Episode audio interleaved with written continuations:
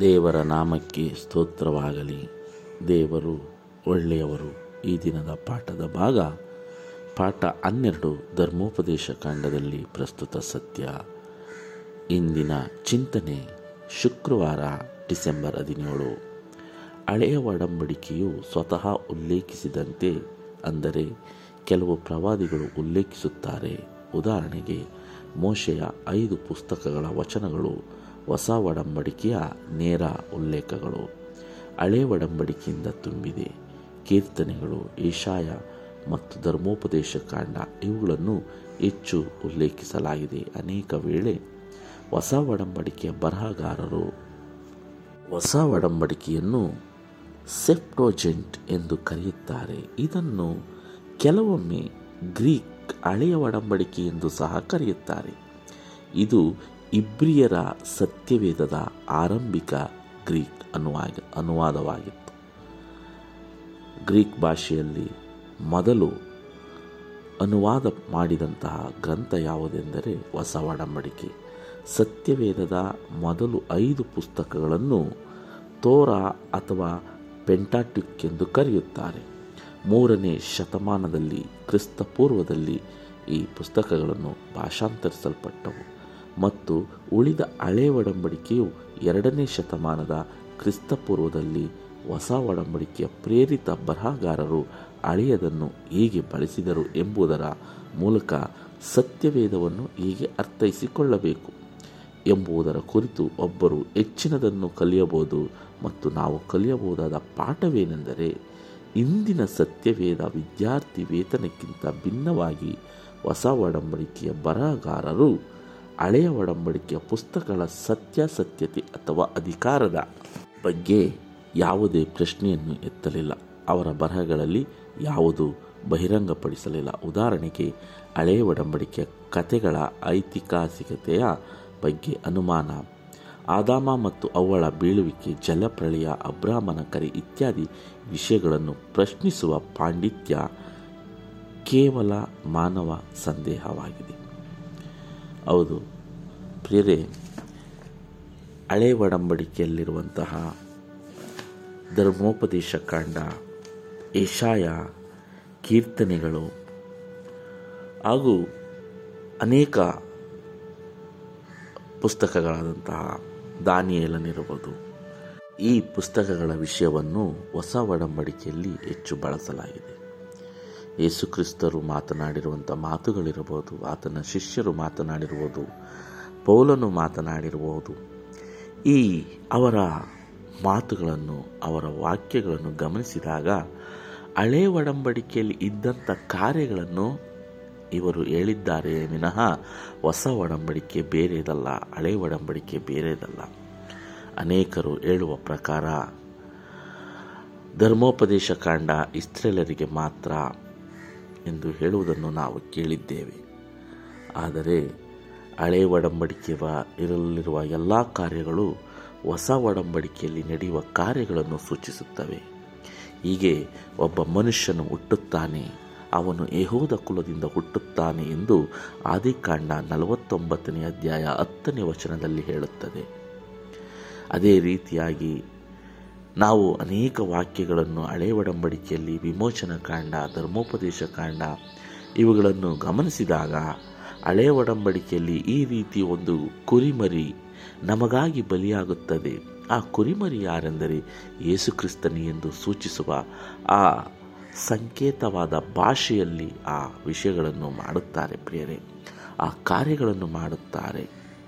ಅದೇ ರೀತಿಯಾಗಿ ದೇವರು ಮೋಶೆಗೆ ಒಂದು ಗೂಡಾರವನ್ನು ನಿರ್ಮಿಸಲು ಹೇಳುತ್ತಾರೆ. ಆ ಗೂಡಾರ ಪ್ರಾಕಾರ ನಂತರ ಪರಿಶುದ್ಧ ಸ್ಥಳ ಮತ್ತು ಮಹಾಪರಿಶುದ್ಧ ಸ್ಥಳ. ಅದು ಈ ಲೋಕದಲ್ಲಿ ಇತ್ತು. ಈಗ ಅದು ಎಲ್ಲಿದೆ ಎಂದರೆ ಪರಲೋಕದಲ್ಲಿದೆ. ಆ ಪರಲೋಕದಲ್ಲಿ ಮಹಾಯಾಜಕನಾಗಿ ಯೇಸುಕ್ರಿಸ್ತರು ಇದ್ದಾರೆ. ಹಳೆ ಒಡಂಬಡಿಕೆ ಬೇರೆದಲ್ಲ, ಹೊಸ ಒಡಂಬಡಿಕೆ ಬೇರೆದಲ್ಲ. ಎಲ್ಲವೂ ಒಂದೇ. ಆದರೆ ಅನೇಕರು ಹಳೆ ಒಡಂಬಡಿಕೆ ನಮಗೆ ಅನ್ವಯಿಸುವುದಿಲ್ಲ, ಅದರ ಕಟ್ಟಳೆಗಳು ನಮಗೆ ಬೇಡ ಎಂದು ಹೇಳುತ್ತಾರೆ. ಅನೇಕರು ಜಲಪ್ರಳಯವನ್ನು ಮತ್ತು ಆದಾಮ ಹವ್ವಳನ್ನು, ಹಾಗೆ ಅಬ್ರಾಮನನ್ನು ಸಂದೇಹ ಪಡುತ್ತಾರೆ ಪ್ರಿಯರೇ, ಯೇಸುಕ್ರಿಸ್ತನ ಭಕ್ತರಾಗಿರುವ ನಾವು, ಯೇಸುಕ್ರಿಸ್ತನು ಎರಡನೇ ಸಲ ಬಂದೇ ಬರುತ್ತಾರೆ ಎಂದು ಕಾಯುತ್ತಿರುವ ನಾವು, ಆ ವಿಷಯಗಳಲ್ಲಿ ಅನುಮಾನ ಪಡಬಾರದು. ಅನುಮಾನ ಪಟ್ಟರೆ ನಾವು ಆತನ ಮಕ್ಕಳಾಗಲು ಸಾಧ್ಯವಿಲ್ಲ. ಏಕೆಂದರೆ, ಹಳೆ ಒಡಂಬಡಿಕೆಗೂ, ಹೊಸ ಒಡಂಬಡಿಕೆಗೂ ಇರುವ ವರ್ಷಗಳ ಸಂಖ್ಯೆಯನ್ನು ನಾವು ಎಣಿಸಿದಾಗ ಆರು ಸಾವಿರದ ಇಪ್ಪತ್ತೊಂದು ವರ್ಷಗಳು ಇಲ್ಲಿಗೆ ತುಂಬುತ್ತವೆ ಪ್ರಿಯರೇ. ಆರು ಸಾವಿರದ ಇಪ್ಪತ್ತೊಂದು ವರ್ಷಗಳಲ್ಲಿ ನಾಲ್ಕು ವರ್ಷಗಳ ಕಾಲ ಹಳೆ ಒಡಂಬಡಿಕೆ ಉಲ್ಲೇಖಿಸಲ್ಪಟ್ಟಿದೆ. ಆ ನಾಲ್ಕು ಸಾವಿರ ವರ್ಷಗಳಲ್ಲಿ, ಆ ನಾಲ್ಕು ಸಾವಿರ ವರ್ಷಗಳಲ್ಲಿ, ಆ ನಾಲ್ಕು ಸಾವಿರ ವರ್ಷದ ಅಂತರದಲ್ಲಿ ಹಳೆ ಒಡಂಬಡಿಕೆಯಲ್ಲಿ ಯೇಸು ಕ್ರಿಸ್ತರು ಹೀಗೆ ಜನಿಸುತ್ತಾರೆ, ಈ ರೀತಿ ಹುಟ್ಟುತ್ತಾರೆ, ಇಲ್ಲಿ ಬೆಳೆಯುತ್ತಾರೆ, ಈ ರೀತಿ ಇರುತ್ತಾರೆ ಎಂದು ಏಷಾಯನ ಗ್ರಂಥದಲ್ಲಿ ನಾವು ಓದಿದ್ದೇವೆ, ಕೀರ್ತನೆಗಳಲ್ಲಿ ಓದಿದ್ದೇವೆ, ವಿಮೋಚನಾ ಕಾಂಡದಲ್ಲಿ ಓದಿದ್ದೇವೆ. ಆ ಬರದಂಥ ಪ್ರವಾದನೆ ಎಂದು ನೆರವೇರಿತು ಎಂದರೆ ಯೇಸುಕ್ರಿಸ್ತರು ಈ ಲೋಕದಲ್ಲಿ ಹುಟ್ಟಿದಾಗ, ಅದೇ ರೀತಿ ಅವರು ಏನೇನು ಮಾಡುತ್ತಾರೆ ಎಂಬುದನ್ನು ನಾವು ದಾನಿಯಲನ ಗ್ರಂಥವನ್ನು ಸರಿಯಾಗಿ ಗಮನಿಸಿದಾಗ ಕಾಣಬಹುದು. ಈ ವಿಷಯಗಳೆಲ್ಲ ಮುಂದೆ ನಡೆಯುವ ಪ್ರವಾದನೆಗಳನ್ನು ಹಳೆಯ ಒಡಂಬಡಿಕೆ ತಿಳಿಸಿದೆ. ಅದೇ ಪ್ರಕಾರ ಹೊಸ ಒಡಂಬಡಿಕೆಯಲ್ಲಿ ಯೇಸುಕ್ರಿಸ್ತರು ಹುಟ್ಟುತ್ತಾರೆ. ನಾವು ಮತ್ತಾಯ, ಮಾರ್ಕ, ಲೋಕ, ಯೋಹಾನ ಈ ನಾಲ್ಕು ಅಧ್ಯಾಯಗಳಲ್ಲಿ ಅವರ ಮೂವತ್ತು ಮೂರುವರೆ ವರ್ಷಗಳ ಜೀವನವನ್ನು ಆ ನಾಲ್ಕು ಸಾವಿರ ವರ್ಷಗಳಲ್ಲಿ ಹೇಳಿದಂತಹ ಹಳೆ ಒಡಂಬಡಿಕೆಯಲ್ಲಿ ದಾಖಿಸಲ್, ದಾಖಿಸಲ್ಪಟ್ಟಿದೆ ಪ್ರಿಯರೇ. ಹಾಗಾಗಿ ಹಳೆ ಒಡಂಬಡಿಕೆ ಬೇಡ, ಹೊಸ ಒಡಂಬಡಿಕೆ ಬೇಕು ಎಂದು ನಾವು ಹೇಳಬಾರದು. ಎಲ್ಲವೂ ದೈವ ಪ್ರೇರಿತವಾಗಿ ಬಂದದ್ದು ಎಂದು ಎರಡನೇ ಪೇತ್ರ ಒಂದನೇ ಅಧ್ಯಾಯ ಇಪ್ಪತ್ತೊಂದನೇ ವಚನದಲ್ಲಿ ನಾವು ನೋಡಬಹುದು. ಅದೇ ರೀತಿ ಒಂದು ವಚನವನ್ನು ನಾವು ನೋಡಬೇಕೆಂದರೆ ಯೋಹಾನನು ಬರೆದ ಸುವಾರ್ತೆ ಐದನೇ ಅಧ್ಯಾಯ ಇಪ್ಪತ್ತೊಂಬತ್ತನೇ ವಚನವನ್ನು ಓದೋಣ. ಯೋಹಾನನು ಬರೆದ ಸುವಾರ್ತೆ ಐದನೇ ಅಧ್ಯಾಯ ಮೂವತ್ತೊಂಬತ್ತನೇ ವಚನ. ಶಾಸ್ತ್ರಗಳಿಂದ ನಿತ್ಯ ಜೀವವು ದೊರೆಯುತ್ತದೆಂದು ನೀವು ನೆನೆಸಿ ಅವುಗಳನ್ನು ವಿಚಾರಿಸುತ್ತೀರಲ್ಲ, ಅವುಗಳು ನನ್ನ ವಿಷಯದಲ್ಲಿ ಸಾಕ್ಷಿ ಕೊಡುವಗಳಾಗಿವೆ ಆದರೂ ಜೀವ ಹೊಂದುವುದಕ್ಕಾಗಿ ನನ್ನ ಬಳಿಗೆ ಬರುವುದಕ್ಕೆ ನಿಮಗೆ ಮನಸ್ಸಿಲ್ಲ. ಹೌದು ಪ್ರಿಯರೇ, ಸತ್ಯವೇದ ಪೂರ ಆದಿಕಾಂಡದಿಂದ ಪ್ರಕಟಣೆವರೆಗೂ ಯೇಸುಕ್ರಿಸ್ತರ ಬಗ್ಗೆ ಸಾಕ್ಷಿ ಕೊಡುತ್ತವೆ, ದೇವರ ಬಗ್ಗೆ ಸಾಕ್ಷಿ ಕೊಡುತ್ತವೆ. ಪವಿತ್ರಾತ್ಮನ ಬಗ್ಗೆ ಸಾಕ್ಷಿ ಕೊಡುತ್ತವೆ. ಹಳೆ ಒಡಂಬಡಿಕೆ ಬೇರೆದಲ್ಲ, ಹೊಸ ಒಡಂಬಡಿಕೆ ಬೇರೆದಲ್ಲ. ಎಲ್ಲವೂ ದೈವ ಪ್ರೇರಿತವಾದದ್ದು ಎಂದು ನಾವು ಎರಡನೇ ಪೇತ್ರ ಒಂದನೇ ಅಧ್ಯಾಯ ಇಪ್ಪತ್ತೊಂದನೇ ವಚನದಲ್ಲೂ ಸಹ ನಾವು ಕಾಣಬಹುದು. ಬರೆದಿರುವ ಎಲ್ಲ ಸಾಕ್ಷಿಗಳು ದೇವರನ್ನು ತೋರಿಸುತ್ತವೆ. ದೇವರ ಕಡೆಗೆ ನಡೆಯುವುದು ಹೇಗೆ ಎಂದು ತೋರಿಸುತ್ತವೆ. ಆದರೆ ಇಂದು ಅನೇಕರು ಅವರವರ ಇಚ್ಛೆಯ ಅನುಗುಣವಾಗಿ ಇದು ಈ ವಾಕ್ಯ ನಮಗೆ ಅನ್ವಯಿಸುವುದಿಲ್ಲ.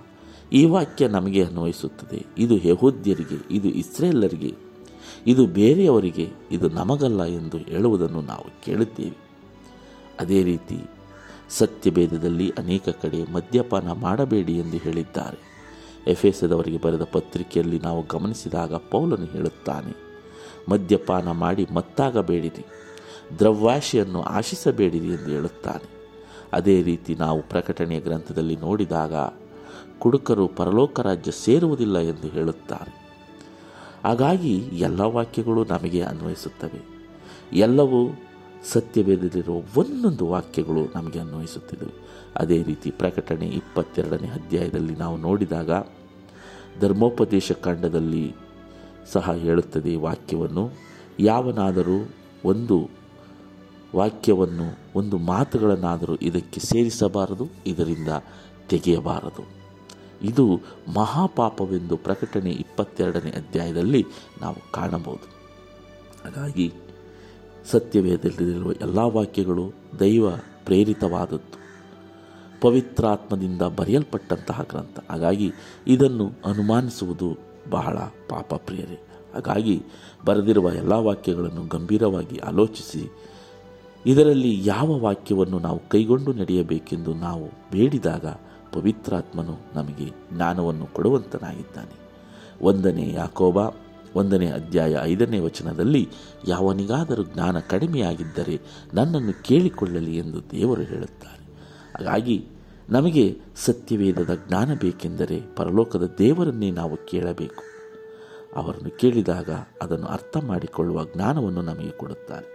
ಹಾಗಾಗಿ ಸತ್ಯವೇದದಲ್ಲಿರುವ ಹಳೆ ಒಡಂಬಡಿಕೆ ಆಗಲಿ ಹೊಸ ಒಡಂಬಡಿಕೆ ಆಗಲಿ ಬೇರೆಯದಲ್ಲ. ಹಳೆ ಒಡಂಬಡಿಕೆಯಲ್ಲಿರುವ ವಿಷಯಗಳನ್ನೇ ಸತ್ಯ ಹೊಸ ಒಡಂಬಡಿಕೆಯಲ್ಲಿ ಹೇಳಿದ್ದಾರೆ. ಹಳೆ ಒಡಂಬಡಿಕೆ ಅಸ್ಥಿವಾರವಾದರೆ ಹೊಸ ಒಡಂಬಡಿಕೆ ಕಟ್ಟಡ. ಅಸ್ಥಿವಾರವಿಲ್ಲದೆ ಕಟ್ಟಡವಿಲ್ಲ. ಹಾಗಾಗಿ ಎರಡು, ಹಳೆ ಒಡಂಬಡಿಕೆಯನ್ನು, ಹೊಸ ಒಡಂಬಡಿಕೆಯನ್ನು ನಾವು ಗಮನವಿಟ್ಟು ಓದೋಣ. ಅವುಗಳಲ್ಲಿರುವ ಸತ್ಯಗಳನ್ನು ಪ್ರಾರ್ಥನೆ ಮುಖಾಂತರ ತಿಳಿದುಕೊಳ್ಳೋಣ. ನಾವು ಇನ್ನು ಹೆಚ್ಚಿನ ಆಶೀರ್ವಾದವನ್ನು ಹೊಂದಲು ಸಾಧ್ಯವಾಗುತ್ತದೆ ಎಂದು ಈ ಪಾಠ ನಮಗೆ ಕಲಿಸಿಕೊಡುತ್ತದೆ. ಮತ್ತೆ ಮುಂದಿನ ಪಾಠದಲ್ಲಿ ಭೇಟಿಯಾಗೋಣ. ವಂದನೆಗಳೊಂದಿಗೆ. ಆಮೇಲೆ